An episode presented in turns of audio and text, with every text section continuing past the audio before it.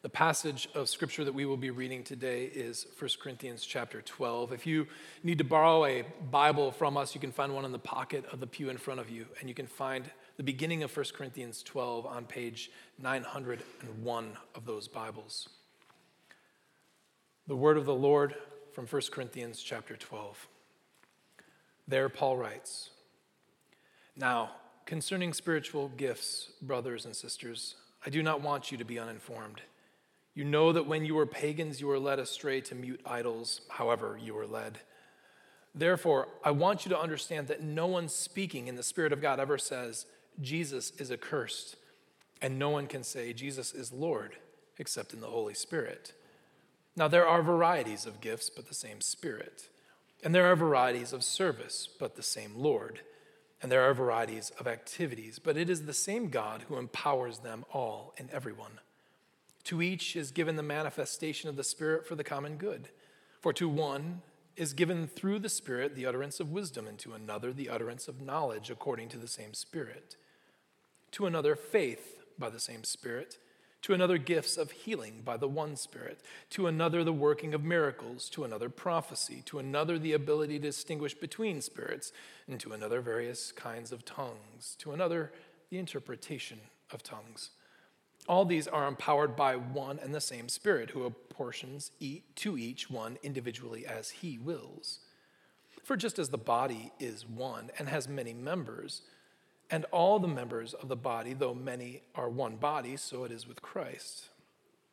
For in one Spirit we were all baptized into one body, Jews or Greeks, slaves or free, and all were made to drink of the one Spirit. For the body does not consist of one member, but of many. If the foot should say, Because I'm not a hand, I don't belong to the body, that would not make it any less a part of the body. And if the ear should say, Because I am not an eye, I do not belong to the body, that would not make it any less a part of the body. If the whole body were an eye, where would be the sense of hearing? If the whole body were an ear, where would be the sense of smell? But as it is, God arranged the members in the body, each one of them as He chose. If all were a single member, where would the body be? As it is, there are many parts, yet one body. The eye cannot say to the hand, I have no need of you, nor again the head to the feet, I have no need of you. On the contrary, the parts of the body that seem to be weaker are indispensable. And on those parts of the body that we think less honorable, we bestow the greater honor. And our unpresentable parts are treated with greater modesty, which our more presentable parts do not require. But God has so composed the body, giving greater honor to the part that lacked it, that there may be no division in the body, but that the members may have the same care for one another. If one member suffers, all suffer together. If one member is honored, all rejoice together. Now you are the body of Christ and individually members of it. And God has apportioned in excuse me, and God has appointed in the church first apostles, second prophets, Third, teachers, then miracles, then gifts of healing, helping, administrating, and various kinds of tongues. Are all apostles? Are all prophets? Are all teachers? Do all work miracles? Do all possess the gifts of healing? Do all speak with tongues? Do all interpret? But earnestly desire the higher gifts, and I will show you a still more excellent way. This is the word of God. You may be seated.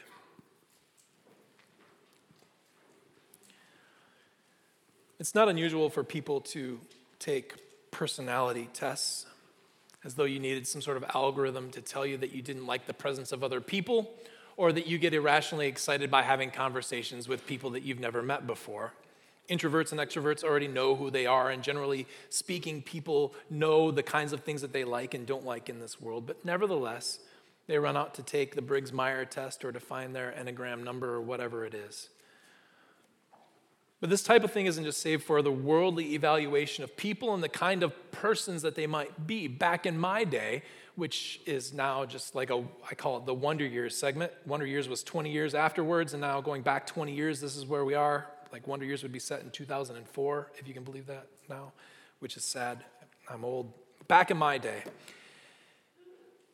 we did one thing to determine spiritual gifts. We had inventories. You would sit down and you would, you would have these questionnaires that were scientifically and, and rigorously figured out to tell you absolutely nothing. But nevertheless, you took it anyways because this wonderful machine was going to tell you exactly what the Spirit had gifted you with.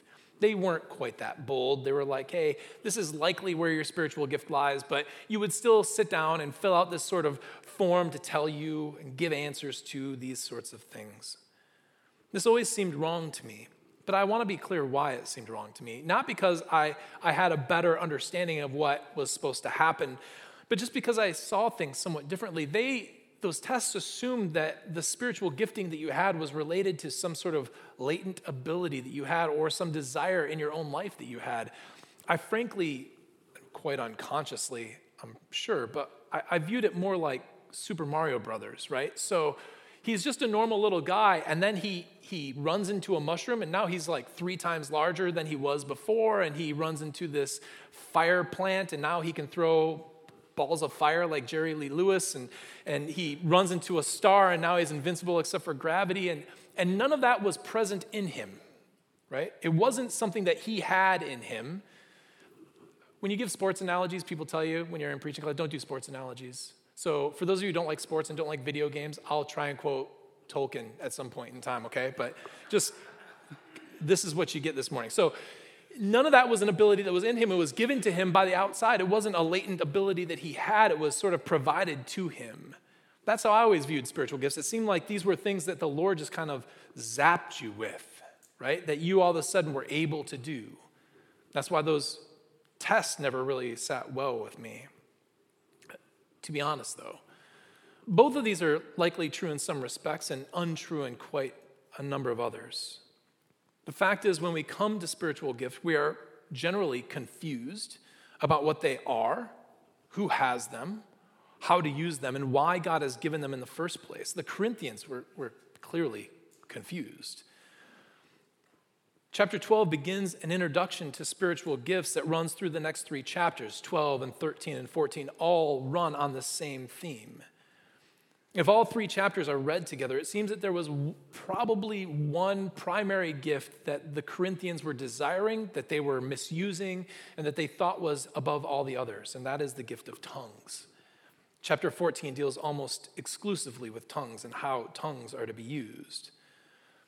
So, what we have in chapter 12 is not that exactly. It's Paul zooming out. Before he talks in chapter 14 about how tongues ought to be used within the church, what he needs to do is talk more generally about gifts as they are in the church. All gifts, the purpose of gifts, the reason why the Spirit has come and given us gifts, anyways. So, in chapters 12 and 13, he's primarily doing that. And today, in chapter 12, Paul talks in general then about the purpose of God's spiritual gifts that he has given to his people. So, what should we think about these gifts? First, let's be very clear that the gifts are inferior to our salvation. Gifts are inferior to our salvation. Paul obviously starts out fairly generally. He, he starts talking about the things of the Spirit. The CSB probably has this more correctly. He's not originally talking first off about gifts, but just the things that come from the Spirit. He says, when you were pagans before, you were led by these mute idols, these things that couldn't talk. And yet, so oftentimes, what happens is in idolatry and paganism, in people who do not believe in Christianity, they will say things like Jesus is accursed. He says this is part and parcel of what it means to be pagan because this Christianity is an exclusive thing. And Jesus was indeed put on a Roman cross, which both to the Romans and to the Jews was a sign of him being accursed. And so when you were a pagan, when you were just a Roman citizen, when you were just a, a bloke who didn't know Christ, this is the kind of thing that you would utter. Not just pagans, Jews would have said this as well, but he's talking mostly to Gentile people. Paul's counter to this is then whoever utters the words Jesus is Lord must do so only through the Holy Spirit. There's an immediate problem that we encounter with that, though, for we know many people who can open up their mouths and say the words, Jesus is Lord. Many can confess it. But those words, when they come out of their mouth, are by almost any standard other than the most meager and meaningless standards, the people sometimes who utter them are, are obviously outside of salvation. They, they do not know the Lord. They do not have a love for the things of the Lord. They do not have a, a, a deep, passionate change in their lives. There's no repentance. What they, what they are doing is simply uttering words. We are, we're wrong to think that such a basic utterance can save you. Let's be honest. The devil can vocalize that.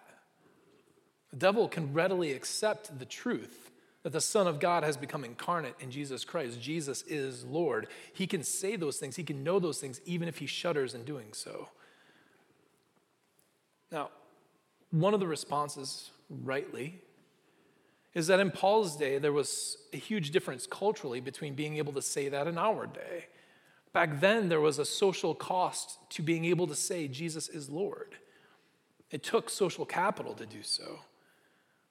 It would cost business and business associations, it would cost a number of family relationships, it would cost you in social standings. And even though we can read through this book and see that there are people in Corinth who are trying their level best to hang on all they can to that standing, they would have indeed known of this cost. We simply don't have that. Not nearly as badly. Christians can function just fine in social and economic and family circles, especially when that utterance coming off of your lips is just an utterance. If it doesn't change the way you live, it doesn't change the way you act, if it doesn't change anything in your life, in this day and age, it costs you almost nothing. Therefore, we would think, hey, it was, it was harder in Paul's day to say this. And therefore, if anyone would utter those words, Jesus is Lord, it must be by the Holy Spirit. Now, it's true that uttering the words Jesus is Lord would have set you aside both from the Greeks and from the Jews. For the Jews, this was, again, when you hear Paul use this language, it's clearly a reference, I think, in the way that he uses it towards Jesus being God, which would have been wholly unpalatable to the Jews. And to the pagans, it, it was a, a counterbalance to Caesar because Caesar was Lord. So to say that Jesus was Lord puts you out of sync with both of those sections. But nevertheless, Paul knew of many people who would be able to weasel their way into the church, who, in his own words, would make a shipwreck of their faith. He warns people of wolves in sheep's clothing.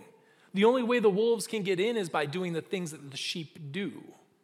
The first and clearest of which is utter the words, Jesus is Lord. Paul is just making a general point. He's not being super specific. His point is just this it's not just about what people utter, but it's the gift of salvation that must come from the Spirit. The Spirit gives the ability for us to recognize that Jesus Christ is Lord. And before Paul even begins to talk about spiritual gifts, what he is saying is before you get there, you need to realize that your ability to speak rightly of the Lord, your ability to know him, to see the goodness of his work, and to entrust yourself to it is nothing but a gift of the Spirit. And it is far more important than anything else that you're going to get. You might question why does Paul speak this way? Why not just say our, our gifting in salvation is more important than any of the other spiritual gifts we might get. I think the reason is again because it's a way to speak about what we're doing when we speak. Because their issue was well, we want tongues. We want to be able to give these utterances. We want to seem super spiritual in what we utter. And Paul is saying the most spiritual thing you can do and the most spiritual thing that you can say is Jesus is Lord. Paul says in Romans 10 9 and 10 if you confess with your mouth that Jesus is Lord and believe in your heart that God raised him from the dead, you will be saved. For with the heart one believes and is justified, and with the mouth one confesses and is saved. No matter what you make, friends, of the gifts of the Spirit, its use in the church, its place in the glorification of Jesus, how it relates to the word, any of it, know that the most important work of the Spirit is bringing us to salvation. Secondly, though, gifts are images of our God. Gifts are images of our God. Paul fronts not just our salvation, but before he even begins talking about gifts, he talks about our God.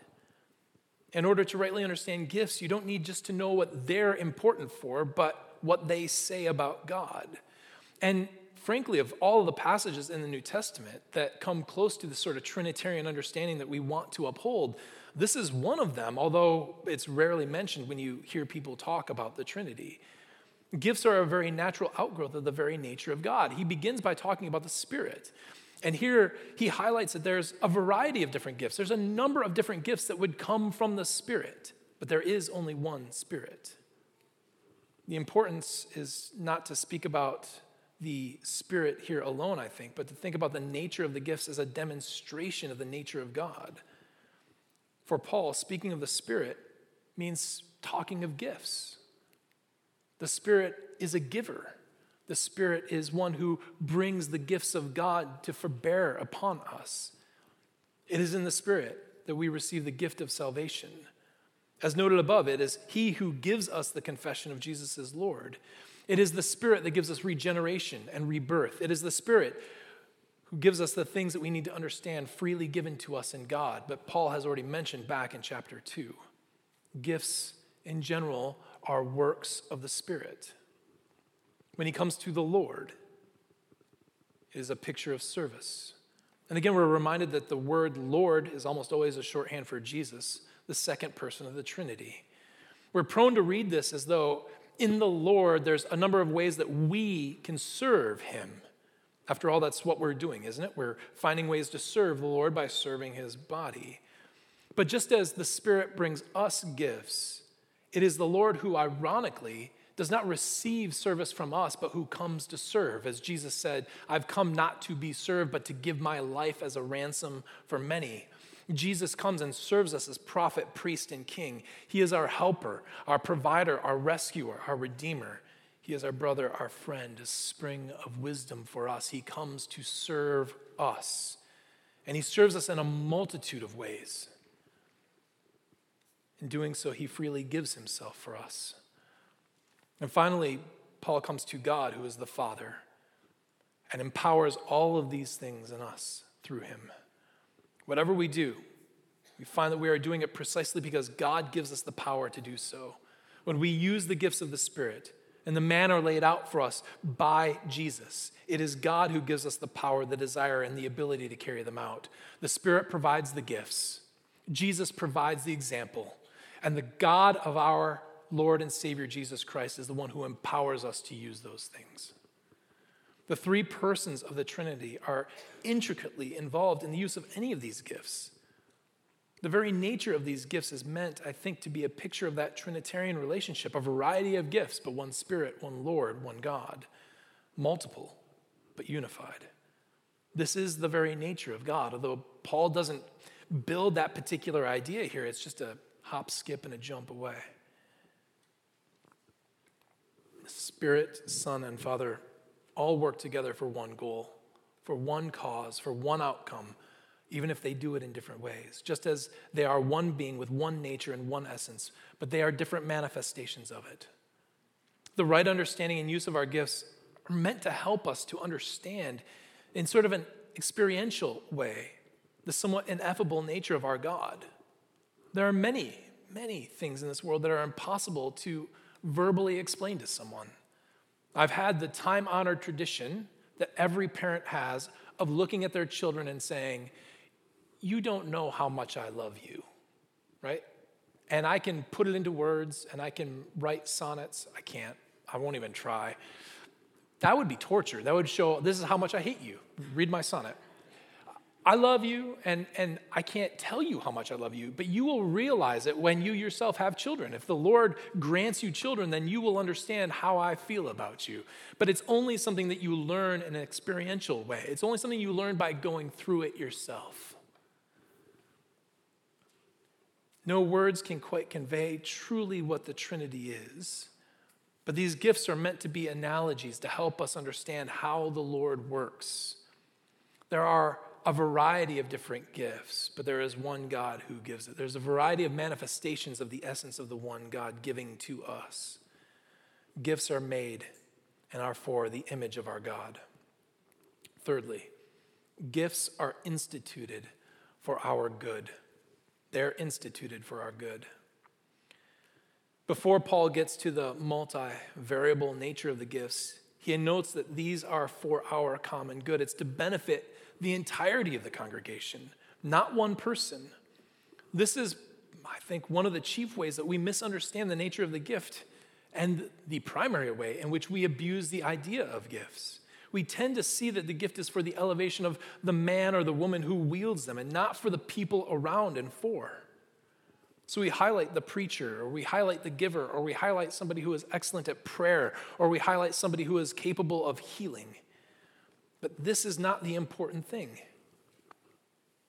There's times in the church we lament that there are not more preachers like Spurgeon, or there's not more theologians like Augustine.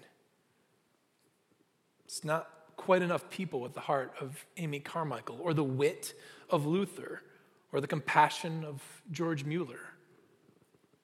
That's not totally misplaced, but it's also not that helpful. We don't need a Mueller again. We need the people of God to do what is placed before them. The Spirit has not given gifts to these people to highlight those who receive the gifts, but for the good of all who see their use. This was the chief mistake of the Corinthians, or at least I'm going to suppose that it is, given what we're going to read later. The same folks who wanted to make sure that they were well thought of, that they had a social standing within the church, that they, they had this sort of way of people looking up to them and thinking that they're better and grander and more important than others. One of the chief ways that you would feel this way is by claiming that you've got this incredibly important gift of the Spirit. Look at how important I am. The Spirit entrusted me with this gift. The gifts given to you are not for you, they are not for your standing, they are not for others to think better of you, or what's worse, for you to think better about yourself. And they are given to you for others to help them, to fortify them, to build them up in our most holy faith. This is why Paul lists the gifts he does here with this, this repeated phrase to the one and then to another. Not all are given the gifts that they need. None of those men that I listed had everything that they needed in this life in order to make their way through it wholly faithful to Christ. Not all are given everything that they need. No one can fully function without everyone else in the church. The point isn't to make you yourself holy and complete in the Lord. The point is that the Spirit gives us gifts as He wants to give them, not to make you complete, but to make us complete. We talk about this. When we go through membership interviews, membership classes, we talk about this. The Spirit could give you personally anything that He wanted. There's nothing holding the Spirit of God back from doing just that. He's not limited in what He passes out. Paul's very clear. The Spirit does this by His own will. He gives to each one individually as He wills, as He wants to. He can give you whatever He wants to give you. So ask yourself, why doesn't He give me all the gifts that are listed here? Why does the Spirit hold back from me? So that you would have to rely upon other people in this church. The Spirit purposely keeps you from gifts that you would be able to use for yourself so that you must rely upon another. This is why Paul recognizes this. He keeps saying, and to another. You might have one of these, but another has a different one. The point isn't the gifts that he mentions in this section, he mentions many of them. The point really isn't the gifts. It's not even deciding which ones you may or may not have. All of that is, is a wrong function of this text, I think. This isn't a complete list of the gifts. We know it's not a complete list of the gifts because Paul has different lists elsewhere. He even, like towards the end of the, the text, lists completely different things that might be given to people. And in other places, like Romans, he lists different things there as well. There's no complete list of the gifts because it's not about the gifts. He uses here, I think, the more recognizable ones, the more flamboyant gifts, because it seems to be what the Corinthians are into. Gifts of speech, of knowledge, of wisdom, of prophecy. Healing, I think, would be pretty noticeable, right? Tongues are especially noticeable. Miracles, I think that you would take note of that. You'll notice that he doesn't list generosity, he doesn't list mercy, he doesn't list kindness, he doesn't list encouragement as spiritual gifts here because those aren't the noticeable gifts. He's trying to get the Corinthians' attention, not about the gifts, but about the fact that they are given for the body of the church. And as the Spirit gives the gifts, as the Spirit makes them work, He gives them out to whom He wills. He does this not so that you individually would be built up, so that you can say, Hey, I am a worker of miracles, or I speak in tongues, or I am one who is a prophet in the church. He does it so the body of Jesus Christ might be built up. The point here is not to tell us what gifts are possible or which ones should be sought after or which ones we should look for in our lives, but rather this the Spirit gives to the church what it needs to function. You are not to worry about your gift, but you are to worry about how to serve one another. And trust that the Spirit, the Spirit itself will supply you with everything you need. Fourth, gifts are then indispensable to the body. And this leads directly to this metaphor that Paul uses considerably here the church as the body of Jesus Christ. The metaphor here takes a slightly different turn than it does elsewhere, and, and I think even that we heard originally in this letter back in chapter 9, or excuse me, back in, in chapter 11. In other places, the body metaphor is meant to speak either about the preeminence or the authority, or as Jesus as the source of our growth, we grow into him. So he is our head, we submit to him. But here, the picture is not about Christ as the head of the church so much as it is just focusing on the fact that the church is the body of Jesus Christ. And Paul emphasizes that the body is something of a, uh, frankly, a cobbled together Frankensteinish sort of body. You remember Frankenstein's monster, it's, it's stapled and stitched together from disparate parts.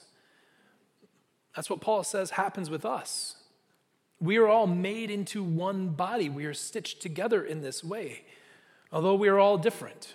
He lists major differences in these people Jews and Greeks and slaves and free, and all are brought together, stitched together into one thing and one entity. And this is important, though. It's, it's not disadvantageous. It is actually an incredibly importantly good thing. Because as the metaphor goes, bodies aren't all one thing. They can't all be one thing. Hands and ears are different. And even though they are different, they are still a part of the body, but all of the body needs to function as well as it can, needs those disparate parts to do what they do. And you might think that some parts are more important than others, but you need all of those parts. And this multivarious way about the body is essential for the body to function as it ought to function. So we, likewise, are all different, but those differences are needed to make the body function as the Lord intends for it to function. At the very least, friends, don't be disappointed. Don't be let down that you are not more like someone else in the body. You may wish that you had more knowledge. You may wish you had somebody else's wisdom. You may wish that you had their demeanor, their generosity, their ability for mercy, their ability for a kind word when you seem stuck and lost. But each one has what the Spirit has deemed good to give to them. And that means you as well. There's no use being an eye and wishing you were an ear, or being a liver and pretending you're the heart. It does no one any good. Not only do these differences found in us make us better suited to work together, again, the emphasis has to be on making us work together and being dependent upon one another. The eye can't say that it's, it's not a part in some negative sense, nor can it say that we can get rid of some other parts because clearly they're not important. The head can't look at the feet and say, because you, you dummies don't think, I don't need you. It doesn't mean that the body functions better that way. It just means that the head is, well, somewhat puffed up. The hands need the liver, the head needs the feet.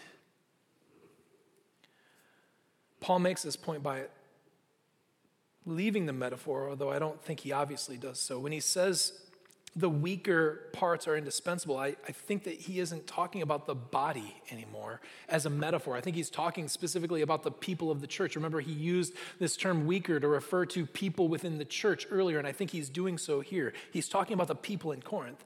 You might think that those weaker people, people are unneeded, they, they don't have a great deal of knowledge. And the knowledge that they do have is costing the strong difficulties. If only we all had knowledge, if only we were super holy, all of us, if only we were where we needed to be. And Paul might say, but then where would the teachers go if there were no ignorant people? If there weren't people who needed to be taught, what would we do with teachers? If there weren't people who needed to be encouraged, where would the encouragers go? You might say that in heaven we're not going to need these things. Well, okay, but we're not in heaven. We are here. And those who are weaker who are, are, are quite necessarily indispensable because they allow gifts to be used and seen.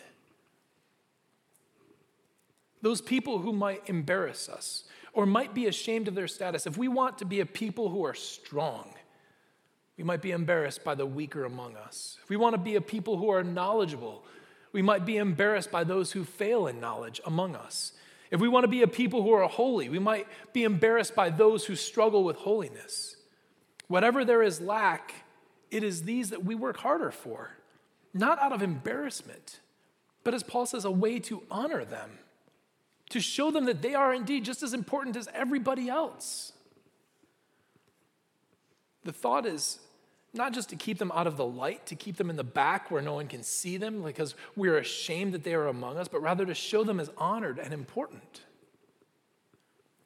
Folks within this church are not anchors, as the Hollies sang. He ain't heavy, he's my brother. I just listened to Hollies this morning, so you'll forgive me. So Paul notes that these gifts are given so that honor might be shown one to another, and especially to the weaker parts of the body. It's repeated in numerous ways at numerous times within the church. Someone's lost their job or has a large bill come in, they're in need. Yet we have people and our own funds to help these folks. And so we're able to honor them. To take this in somewhat an odd direction, honor is oftentimes shown in money. So take for instance 1 Timothy 5:17. Let the elders who rule well be considered worthy of double honor, especially those who labor in preaching and teaching. That double honor is not some sort of certificate that you give to elders, although certificates are nice. It's not a certificate. He's quite clearly, if you read on, talking about giving money. And I, am not saying this for my own benefit because I am more than honored by this church, but to give money, to, to allow money to exchange place in one direction is to show honor to somebody. To have people who are needy in the church and to help them in their need is to show them honor. And this might seem like it is something that is really easy and straightforward for us. But that's because we're standing on a long line of Christian tradition of this kind of thing happening. This was not always how it happened in the first century. If you are needy, do not be ashamed of that. Do you not think that the Lord has made you this way so that others might be able to show you honor in giving and in kindness and in mercy and in generosity? Where would we be if we didn't have needy people among us? Needy spiritually, needy emotionally, needy physically, needy financially. If we didn't have those, think of how impoverished we would be in being sewn together. If each of us was complete individually, we wouldn't need one another. But as it is, we are to suffer together, to rejoice together, to be honored together. So long as we are united by our gifts and we use them for the common good, these gifts are indispensable for the body. By them we are stitched together. We are bound together as hands are to arms, are to chests. Each part might be stronger in one area so that it might help those who are weaker in that area, that we might all come to rely upon one another in the Spirit. If not for this, there would be no body. Gifts are indispensable, for they make us a body. And finally, fifth, gifts are instigated by God. The last bit of our chapter is meant in a clever way to uh, sort of introduce us and to slide us into chapter 13, which I'm not going to get into today. There is a, a pining for certain gifts here, and Paul's going to say there is one gift that is greater than them all. You want the best ones, right? Well, here, desire this one. This leaves us on a bit of a cliffhanger, although I'm guessing that most of you probably know where we're going with it. But if not, wait till next week. But even if we are to push for the greatest of these gifts, we, we are first and foremost to realize that the gifts themselves and the arrangement of those gifts clearly comes from God. They just, they move from God. It is not just the Spirit who gives them as, as He wills, but, but all of God works to give us the gifts that we have. They're not left up to men. Men and women, no matter how gifted, are not ultimately to be honored for that gift, but it, God is to be honored, for He is the one who has given it. All of these things come from God apostles and teachers and prophets, gifts of miracles, healing, administration, tongues. If you have one, if you have been entrusted with this, it is because God has decided that you should have it, not because it was latently a part of who you were. So you might say, well, what if I don't think I have one? Or at least one that is desired and honored among the body. And again, I would I think Paul says here, so what? Not all can be these things, because if everyone were a teacher, there would be no one to learn. If everyone was filled with assurance, there would be no one to encourage. So, friends, be glad for the gifts that others have, that they might help where you lack, and be grateful for where you lack, so that you can give others the chance to serve. For all these things are arranged by God for the good of all. Those who have need those who don't. Those who don't have need those who have. Therefore, God has lovingly stitched us together. We are His handiwork, made into His people. And notice how wonderful all of this is for us.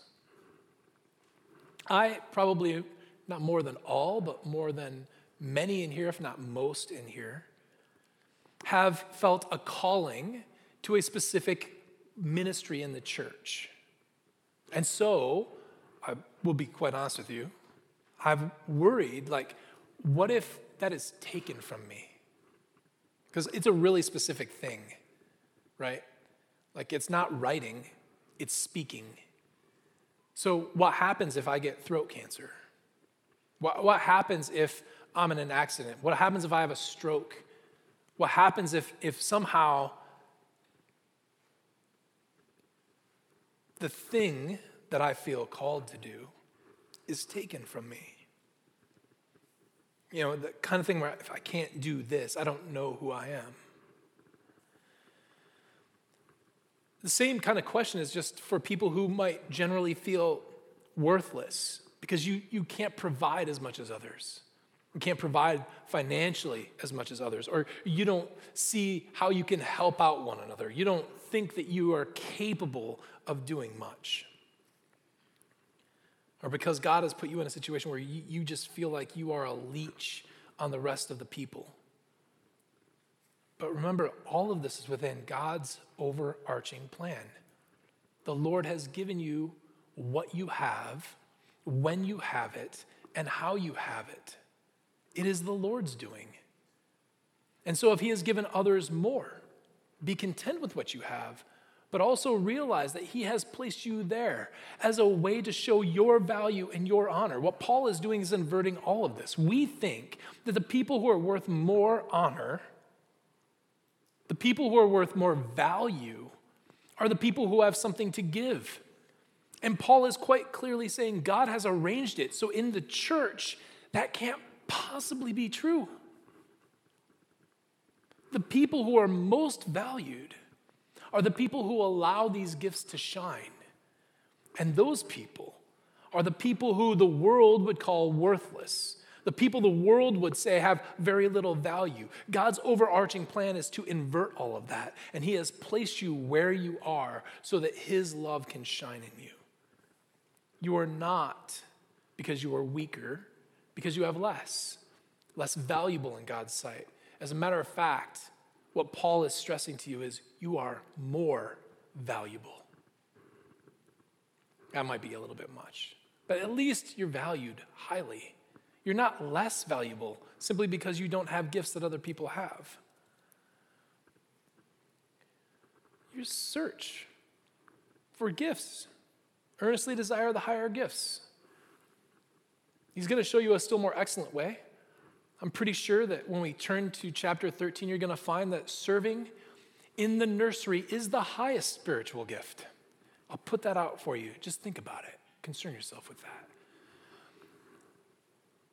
There is a more excellent way.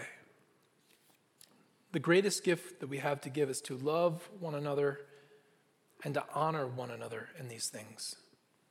So, whatever gift you may have, whatever you may do for this body of believers, do it because God has given to you the desire, because God has given you the ability to do that. Whether it is as great as, and we haven't talked about whether these gifts cease, we haven't talked about whether they're continued today, because frankly, it doesn't matter. We're going to talk about some of that in chapter 14. We're not going to talk about that because what we need to see here is not about the gifts themselves, but about the importance of using them to serve the church and to serve one another. You are given exactly what you need to help others in this body. Do that for the glory of God, for this is how the Spirit has gifted you. Let us pray. Father, let us have the gifts that you desire to give to us, Lord, but not for our pride or for our position. Let us gratefully rejoice in one another's giftedness, knowing that is given for our good, certain that we will use it to honor one another in all things, whether you have gifted us or left us bereft, as we might see it here. Let us rejoice in the work you have given your church, that all might glorify our God who is the giver of every good gift. We pray this in Jesus' name. Amen. If you would stand with us and sing our song of response, Be Thou My Vision.